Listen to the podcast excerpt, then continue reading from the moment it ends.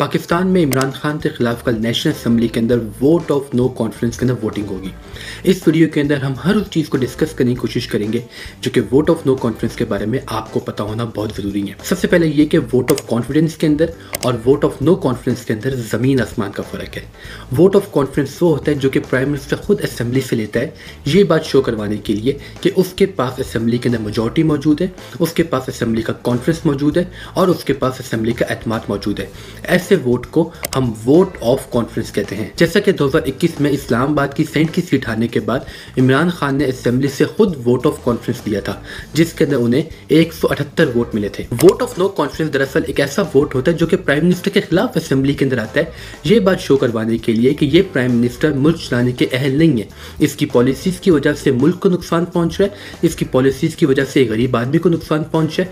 یا prime minister کے پاس assembly کے اندر کانفرنس نہیں ہے، تو ایسے موشن کو ہم ووٹ آف نو کانفرنس کہتے ہیں۔ پاکستان کے کانسٹیٹیوشن کے مطابق پاکستان میں وزیر اعظم کے خلاف، چاروں صوبوں کے چیف منسٹر کے خلاف نیشنل اسمبلی کے اسپیکر اور ڈپٹی اسپیکر کے خلاف، چاروں صوبوں کی اسمبلیوں کے اسپیکر اور ڈپٹی اسپیکر کے خلاف اور سینٹ کے چیئرمین اور ڈپٹی چیئرمین کے خلاف ووٹ آف نو کانفرنس آ سکتا ہے۔ پاکستان کے کانسٹیٹیوشن آرٹیکل 95 کے مطابق آپ پرائم منسٹر کے خلاف ووٹ آف نو کانفرنس لے کے آ سکتے ہیں۔ لیکن ووٹ آف نو کانفرنس کو لے کے آنے کے لیے کچھ کنڈیشنز کو ہمیں پورا کرنا ضروری ہے۔ پاکستان کی نیشنل اسمبلی کی ٹوٹل تعداد 342 ہے اور ان 342 میں سے 20 پرسنٹ لوگ جو کہ 68 بنتے ہیں، ان کا ووٹ آف نو کانفرنس کے اوپر اعتماد ضروری ہے۔ بلکہ 20 پرسنٹ لوگ چاہیے جو کہ یہ بات سمجھتے ہیں کہ پرائم منسٹر ملک چلانے کے اہل نہیں ہے صرف اسی صورت کے اندر vote of no confidence assembly کے اندر سبمٹ ہو سکتی ہے۔ Vote of no confidence assembly میں سبمٹ ہونے کے بعد چودہ دن کے اندر اندر نیشنل اسمبلی کا سیشن بلانا ہوتا ہے۔ اور اس سیشن کے اندر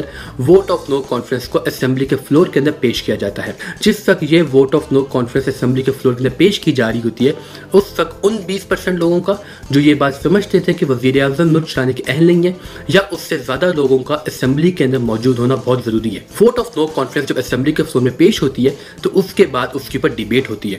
اپوزیشن یا وہ لوگ جو سمجھتے ہیں کہ وزیر اعظم ملک چلانے کے اہل نہیں ہے وہ اس کے بارے میں اپنا پوائنٹ آف ویو پیش کرتے ہیں۔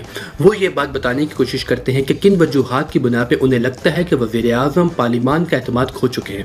اس کے بعد پرائم منسٹر آ کے اپنی پوزیشن کو ڈیفینڈ کرتے ہیں اور یہ بات بتانے کی کوشش کرتے ہیں کہ کیوں یہ ووٹ آف نو کانفرنس ان کے خلاف فیل ہونا چاہیے۔ اور اس کے بعد اسمبلی کا اجلاس بلایا جاتا ہے۔ اسمبلی کا اجلاس بلانے کے بعد ووٹ آف نو کانفرنس کی ووٹنگ کا مرحلہ شروع ہوتا ہے۔ یہاں پہ ایک بہت انٹرسٹنگ بات یہ ہے کہ یہ ووٹنگ تین دن سے پہلے یا سات دن کے بعد نہیں ہو سکتی۔ اس کا مطلب یہ ہے کہ ان سات دن کے اندر اندر پرائم منسٹر کے خلاف ووٹ آف نو کانفرنس کے اوپر اسمبلی کے اندر ووٹنگ ہونا ضروری ہے۔ جس دن یہ ووٹنگ ہوتی ہے، اس دن اسمبلی کے اندر ایک گھنٹی بجتی ہے۔ اور سارے کے سارے اراکین اسمبلی اسمبلی کے اندر آ جاتے ہیں۔ اسمبلی ہال کے اندر آتے ہیں اور اسمبلی کے دروازے بند کر دیے جاتے ہیں۔ ہیں۔ وہ لوگ جو کہ پرائم منسٹر کو سپورٹ کرتے ہیں یا وہ لوگ جو پرائم منسٹر کے حامی ہوتے ہیں، وہ ہال کی سیدھی جانب سے نکلتے ہیں۔ اور جس وقت وہ ہال سے نکل رہے ہوتے ہیں، اس وقت ان کو کاؤنٹ کیا جاتا ہے۔ وہ لوگ جو یہ بات سمجھتے ہیں کہ وزیر اعظم کے خلاف ووٹ آف نو کانفرنس کامیاب ہونا چاہیے، وہ لوگ ہال کی بائیں جانب سے نکلتے ہیں۔ اور جس وقت وہ نکل رہے ہوتے ہیں، اس وقت ان کی گنتی کی جاتی ہے۔ گنتی مکمل ہونے کے بعد یہ سارے کے سارے اراکین ہال کے اندر آتے ہیں اور رزلٹ کا اناؤنس کیا جاتا ہے۔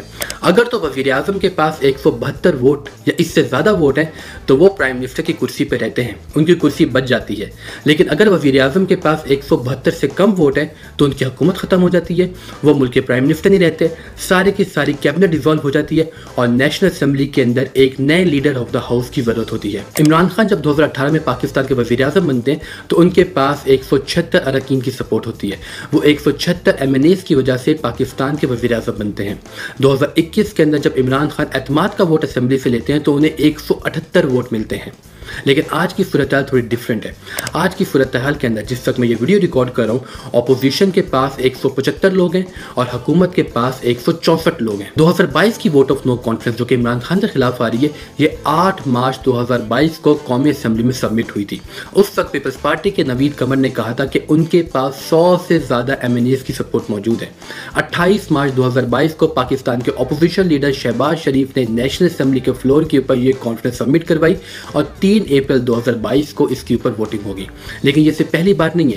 پاکستان کی تاریخ میں عمران خان کی ووٹ آف نو کانفرنس سے پہلے دو بار vote of no confidence prime minister کے خلاف آ چکی ہے۔ پہلی vote of no confidence Pakistan کی پرائم منسٹر بے نظیر بھٹو کے خلاف 1989 کے اندر آئی تھی۔ اس وقت پاکستان کی نیشنل اسمبلی کے ٹوٹل ممبرز کی تعداد 236 تھی اور بے نظیر بھٹو سے بارہ ووٹ سے یہ vote of no confidence survive کر گئی تھی۔ پاکستان کی تاریخ میں پرائم منسٹر کے خلاف دوسری ووٹ آف نو کانفرنس دو ہزار چھ کے اندر پاکستان کے وزیر اعظم شوکت عزیز کے خلاف آئی تھی۔ یہ vote of no confidence Shaukat Aziz چھتیس ووٹ کے ساتھ سروائیو کر گئے تھے۔ تو اس وقت جب میں ویڈیو ریکارڈ کر رہا ہوں، پاکستان کی تاریخ کے اندر کسی بھی پرائم منسٹر کے خلاف ووٹ آف نو کانفرنس کامیاب نہیں ہوا ہے۔ پاکستان میں عمران خان کے خلاف ووٹ آف نو کانفرنس پہ ووٹنگ کل ہوگی۔ آپ کو کیا لگتا ہے کہ عمران خان صاحب یہ vote of no confidence survive کریں گے؟ یا پھر ان کی حکومت، پہلی حکومت ہوگی جو کہ ووٹ آف نو کانفرنس کی وجہ سے پاکستان کے اندر ڈسمس ہو گئی ہے۔ اپنی رائے کائنڈلی کامنٹ سیکشن میں ضرور بتائیے گا۔ بہت شکریہ۔